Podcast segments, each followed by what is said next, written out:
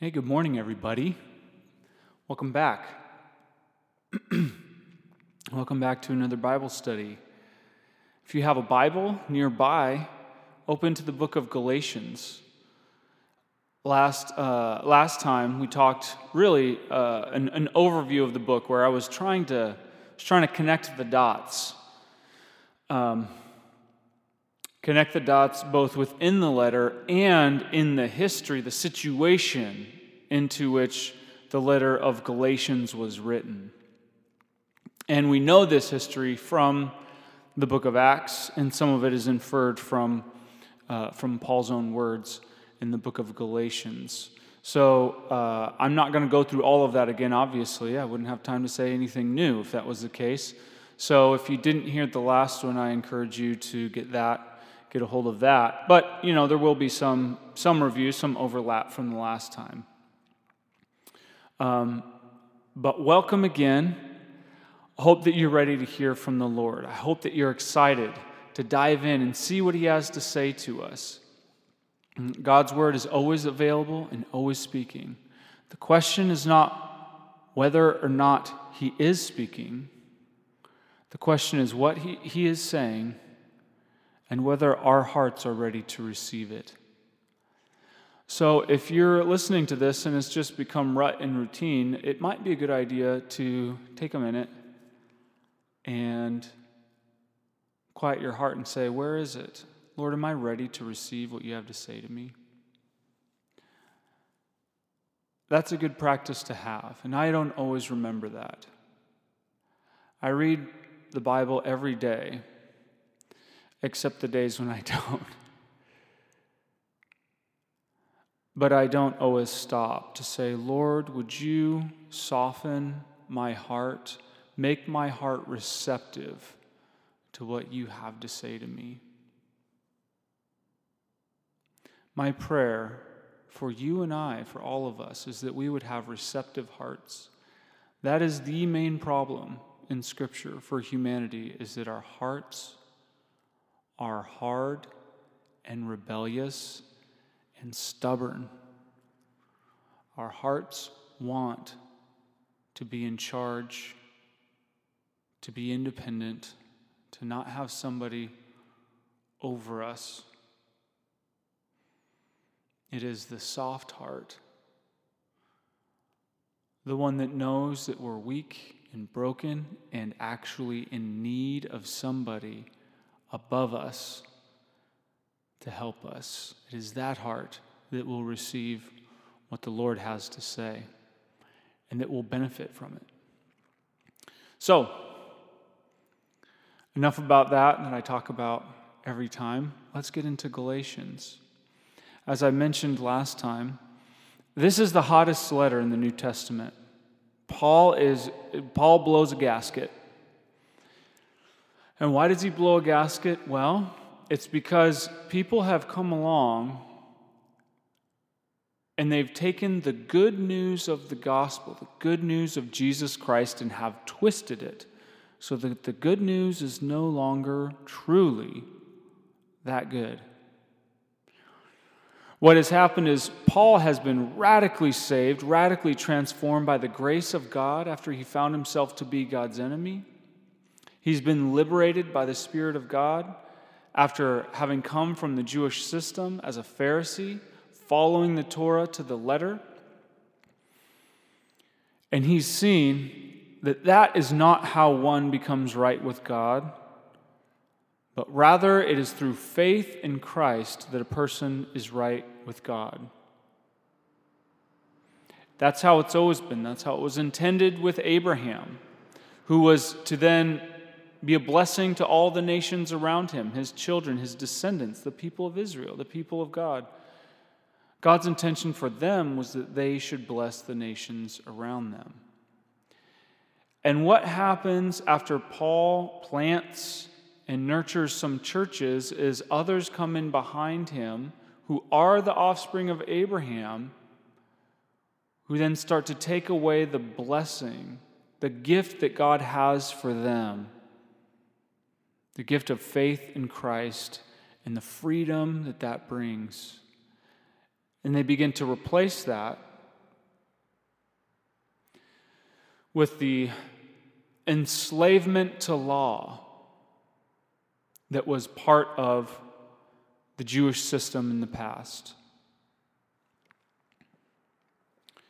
And Paul blows a gasket because he says, I've been there, I've done the law. It doesn't work, it doesn't make a person right with God. It's only faith in Christ that does that. So he blows a gasket. We're not actually going to get to the part where it blows today, but that's what essentially happens. And the book is essentially about this question of what makes, what makes a human being right with God. Just how is it that our relationship with God is restored? Is it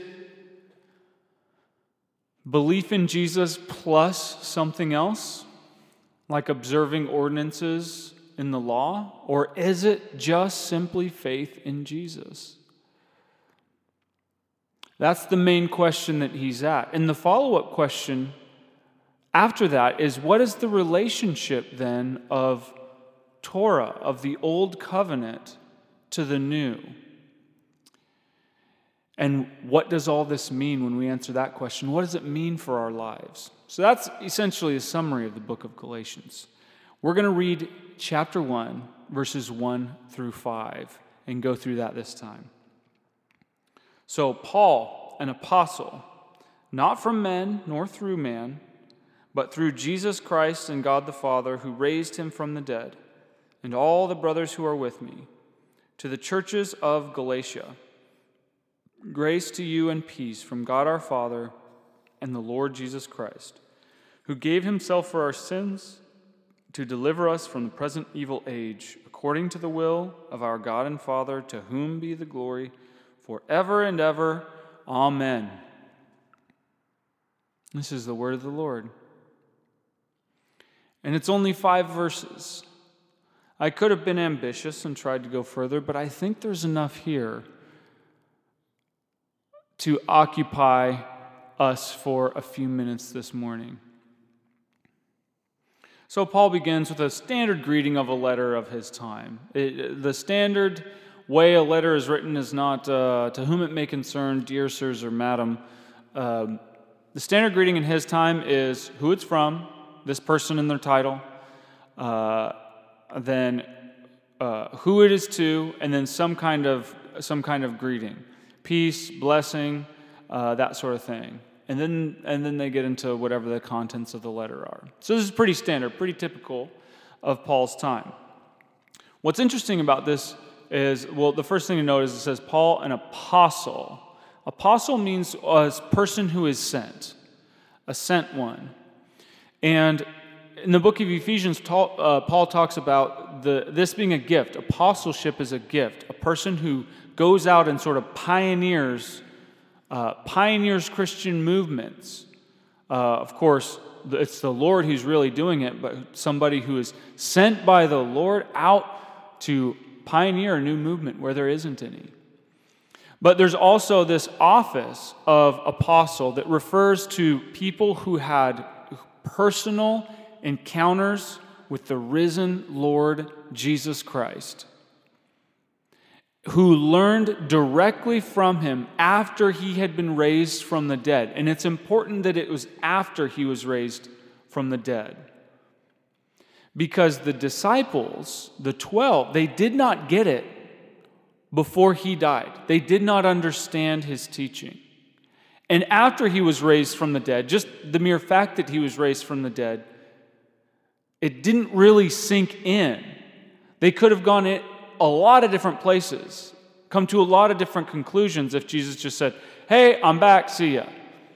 But we know that Jesus, after he was raised from the dead, spent 40 days with his original 12 disciples, teaching them, helping them to understand what his life and his death and his resurrection have meant. So there were only 11 at that point, right? Because Judas had, had hanged himself. So, uh, Paul, how is it that Paul is an apostle? Well, he's going to get to this later on in, in Galatians, but Paul also is an apostle, not just by gift, but he holds this office because, well, let's see, he says it right here. not from men nor through man, but through Jesus Christ and God the Father who raised him from the dead. Paul is an apostle because he had a personal encounter with Jesus. He was taught personally by Jesus after he was raised from the dead. That gives him a certain kind of authority. And this is going to come into play throughout the rest of chapter 1 because it's Paul's authority that has come under fire. And that's one of the reasons why he writes this letter. Is other people from Jerusalem had come to these Galatian churches and said, You know, we actually came from Jerusalem, where Jesus' ministry uh, really started, his resurrection ministry really started, and where his original disciples are from. You know, and they are true apostles because they lived with the Lord. So Paul has, has this need to show his credibility, you might say. So it's Paul, an apostle. That's pretty standard of Paul's, of Paul's letters. But then he says, Not from men, nor through man, but through Jesus Christ and God the Father who raised him from the dead. It's very, very important for Paul. Very important. That his readers know that Paul himself was not commissioned by a committee, he wasn't taught and then sent out by some individual or group of people who had heard from someone else who had heard from someone else. But Paul's commission was sourced in Jesus Christ himself. So he has, it's, it's literally I'm on a mission from God. God literally spoke to me and told me this. I don't have that kind of authority, by the way, just so you know. There's no pastor who has that kind of authority. Not today, at least. I have not, uh, God has not, Jesus has not appeared to me in physical form and, and taught me. I learn from people who learn from people who learn from people who learn from people. And of course, the Lord speaks to me throughout my life, speaks to me in His Word. We have wonderful times of prayer, but that is not the same thing as what Paul is talking about. Can you imagine Jesus appearing to you and saying, This is the meaning of my human life and ministry, my death and my resurrection? And here are the implications. Here has been the plan that the Father and I have had since all of crea- since before creation began. That's what Paul had. So, this is a foreshadowing of how Paul is going to defend his credibility as an apostle. Moving right along to the, to the churches of Galatia, grace, and, uh, grace to you and peace from God our Father and the Lord Jesus Christ. Now, grace and peace is, a, is those are some pretty standard um, pretty standard greetings, with the exception of grace. There's, there's, a particular Christian nuance to that. We'll get into that at another time. Um, but notice how he says, God our Father and the Lord Jesus. He just said that in verse 1. Paul, an apostle, not from men, nor through man, but through Jesus Christ and God the Father. Here he says, from God our Father and the Lord Jesus Christ. Notice how Paul is pairing these two together. It's not enough to just say Jesus. It's not enough to just say God the Father, He pairs them together. If people come to you and say that this idea of the Trinity, that there's plurality in God, is, is a later manifestation of theologians sort of contemplating their navel and depriving themselves of food out in the desert, don't believe them. The idea of plurality in God is right here in one of the earliest documents that we have from the New Testament times. From the earliest documents from an eyewitness to Jesus' resurrection, there is an equating of God the Father of all and Jesus, the man from Nazareth. It's always been there. And there are implications to the fact that there's plurality in God, but we don't have time to get into those right now. Maybe another time we'll, we'll do something that's specifically on the Trinity and why it matters. If you're really interested in this, I would highly recommend to you a book called Delighting in the Trinity by Michael Reeves. He goes through in a little bit more depth. And by the way, it's, it's not an intimidating read. It's under 200 pages. It's right there at average person level. You don't have to have taken any classes or anything to get what Reeves is talking about. So there, shameless plug for a book that I didn't write. So, uh, Mr. Reeves, if you ever, if someone ever says you heard it here, you heard it here. Uh, but anyway, moving right along, we have plurality in God acknowledged from the beginning, but that's a side point. We're going to leave that aside. Here's what I want to point out Grace to you and peace from God our Father and the Lord Jesus Christ who gave himself for our sins to deliver us from the present evil age according to the will of our God and Father, to whom be the glory forever and ever. Okay, there are two things I want to point out. Well, there's several things to point out, but two things I want to pair together in here.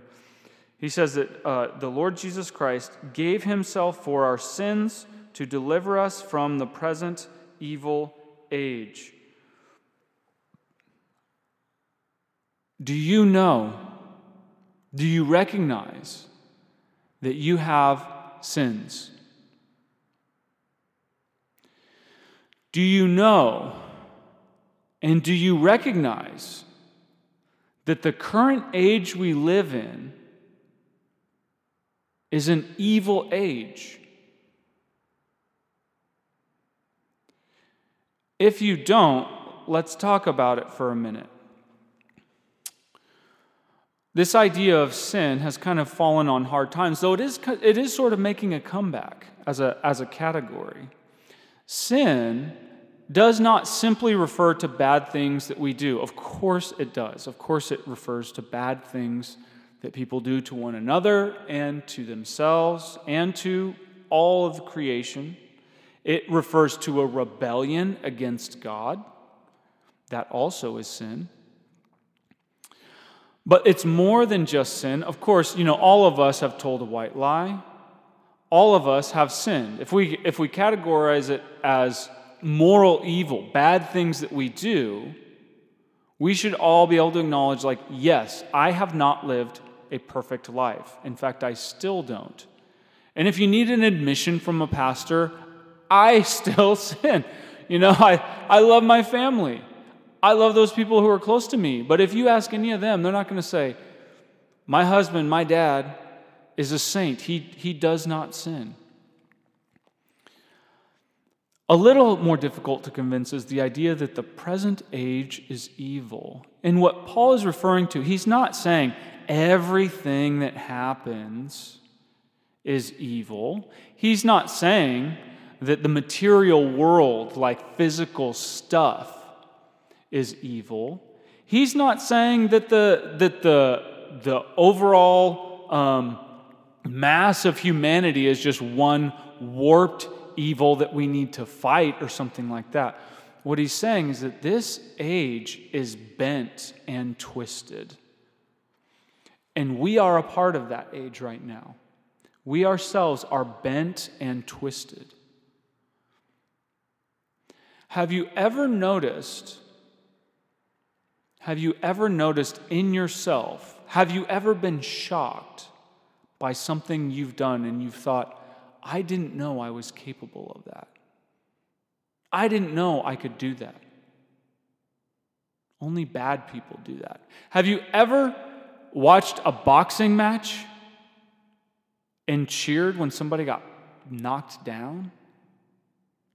Have you ever seen people on the other side of the political aisle sad when they lose, and felt good about it. We're twisted. Have you ever seen somebody who has more needs than you?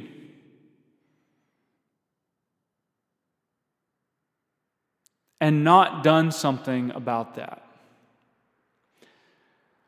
Have you ever lived somewhere where you have extra room and somebody needs a place to stay and you don't offer it to them. Are there things you have that you don't need that you withhold from people you know need them? Okay, let's take it a step further. When you think, what occupies your thoughts? What percentage of your time is spent pursuing your own happiness versus the happiness of someone else? How much of your life, your time, your energy, both physical and mental and emotional, is given for the sake of someone other than yourself? How much of that is happening? Now, if you're a parent of young children, you might say, Hey, I'm doing pretty good. but that's because your children have forced that out of you if you didn't have young kids, what happens when they get old enough to go to school or you get to go back to work or you have a little more freedom? What happens? Do you continuously just, just give your life away to your job, to your coworkers, to your friends? Are you really living for somebody else all the time? What percentage of your time is actually given to someone other than yourself? Okay, so you, I, I'm, I'm just I'm putting a finer and finer and finer point on it to show that we are all participants in the bending, the twisting of this age. We are twisted. Now I'm going to take it another step further and talk about how things are not merely twisted. We're not merely like actively promoting ourselves and trying to, uh, trying to make life better for ourselves at the expense of someone else. It's not only that. Have you noticed that after you reach a certain age, your body starts to hurt more than it used to? Things start breaking down. You need more rest than you used to. It takes longer for your body to heal from that injury.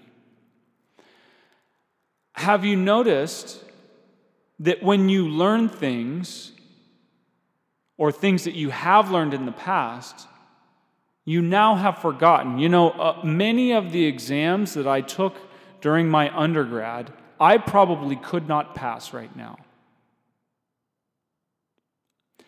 There is a breakdown happening, a decay in this age, a decay of our physical bodies, a decay of our minds, and of course, as I had said before, there's a moral decay. This present age is passing away.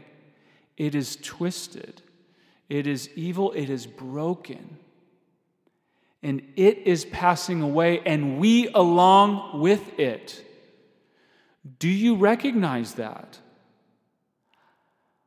I have great concern for many of our brothers and sisters. Some of you may be listening to this. I have grave concern that many of us are really trying to plant our flag in this age and create a sort of Eden on earth. Or we think that God's plan was to keep his people here to restore creation for him so that at some point, if Jesus does come back, everybody will have wanted him to come back because we've just so improved the world. As though this age actually isn't broken, isn't evil, isn't twisted, or that we somehow could untwist it ourselves. No, this age is broken and twisted. We should long to be released from it, as Paul says in Romans 8. The whole creation groans, longing for the day when Christ will be revealed. He talks about the redemption of our bodies, where there's some kind of permanence. The Bible talks about us being strangers and aliens here in this world. Are you getting comfortable here with things being twisted and broken? Or do you feel that brokenness and long for deliverance? This is what Paul is talking about. Jesus came to deliver us from sin and this present evil age. Do you believe that? Do you long for that? Do you recognize that you need to be delivered from that? Okay, that's the first thing sin and evil age. Second point is that Jesus came to deliver us. This is something he does. We do not deliver ourselves. The Lord Jesus Christ, who gave himself for our sins to deliver us. This is nothing less than the gospel itself. Jesus came and gave himself to deliver us from this present evil age. Why did he do such a thing? Because we cannot deliver ourselves. God's known this, he's always known it, and Paul's really going to get into it in this letter. Remember, the main point of the letter is is it Jesus plus something else or just Jesus? It's Jesus. He came, He gave in order that He might deliver us from this present evil age. This is the God that we worship, the one who gives his own life. And Paul says, for our sins, it's because sin. Sin is what made it so that he was required to give his life. That's how serious sin is. There wasn't another way. There wasn't a plan B. If there had been another way, an easier way, God Himself would have taken it. He has more wisdom than you or I do. But this is what He had to do. He had to give Himself in order to deliver us because He loves us. That's why He did it. God doesn't just do things because they're necessary, He does things because He is full, His heart is full. Is full of feeling and desire and love for you and I. That's why Jesus came. That's why Jesus gave. He wants us, He loves us. He hates to see us languishing in this present twisted evil age, and He longs to deliver us. Notice this last thing. I'm running out of time here. Is that this is according to the will of our God and Father. It wasn't an accident. It wasn't an accident that Jesus came and died, gave his life. This was according to his own will. God desired it.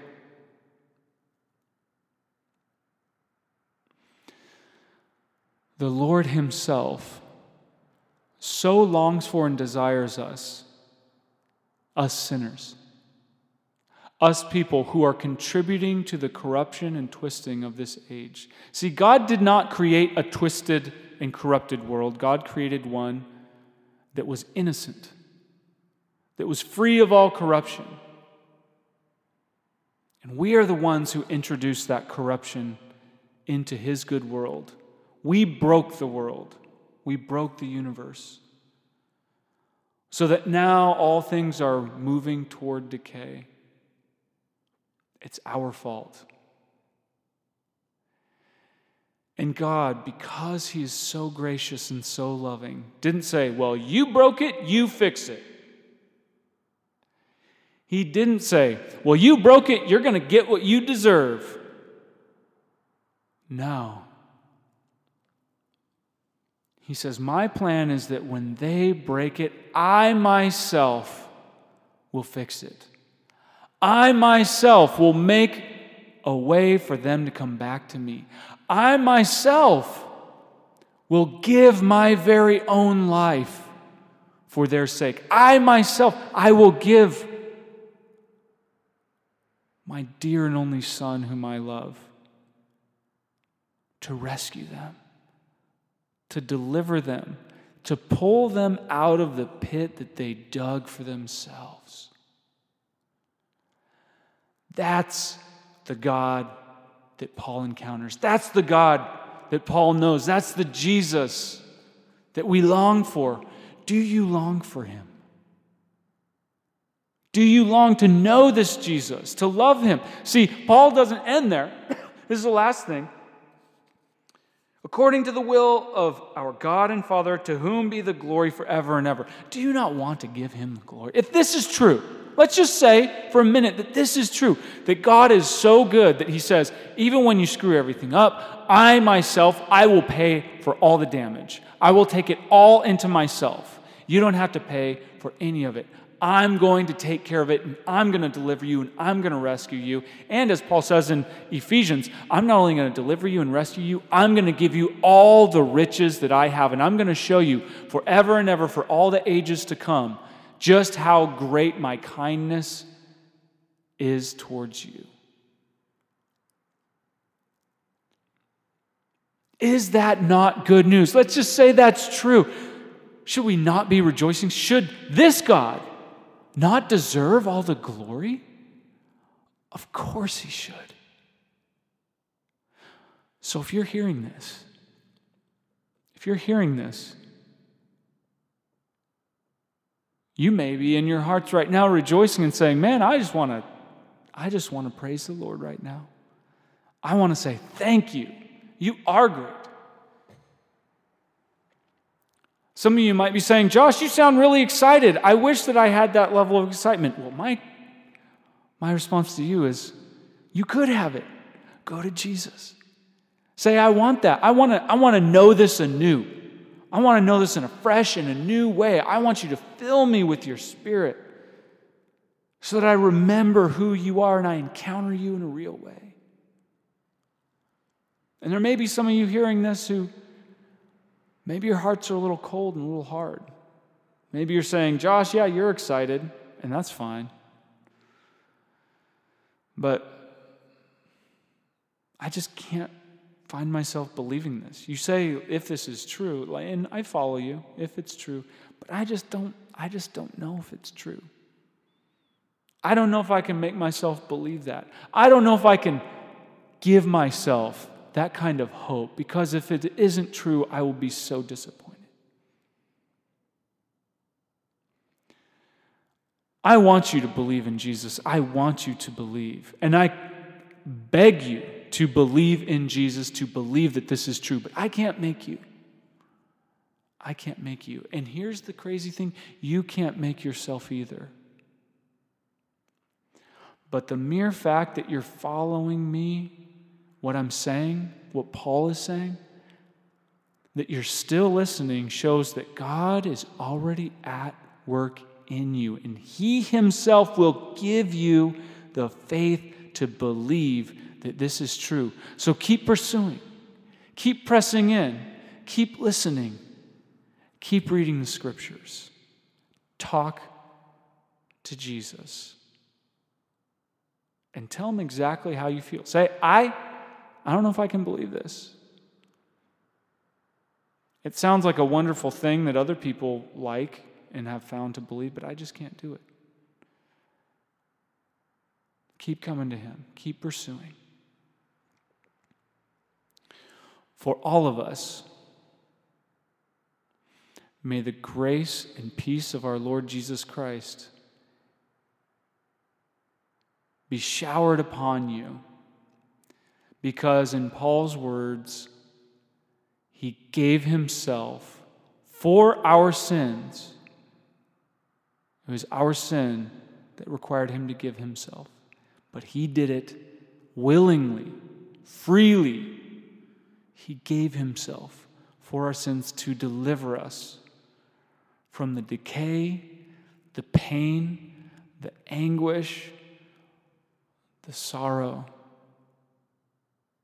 of this present evil age. His great love motivates and moves him to do so. Come to him today. Say, I want to receive that love. God bless you guys.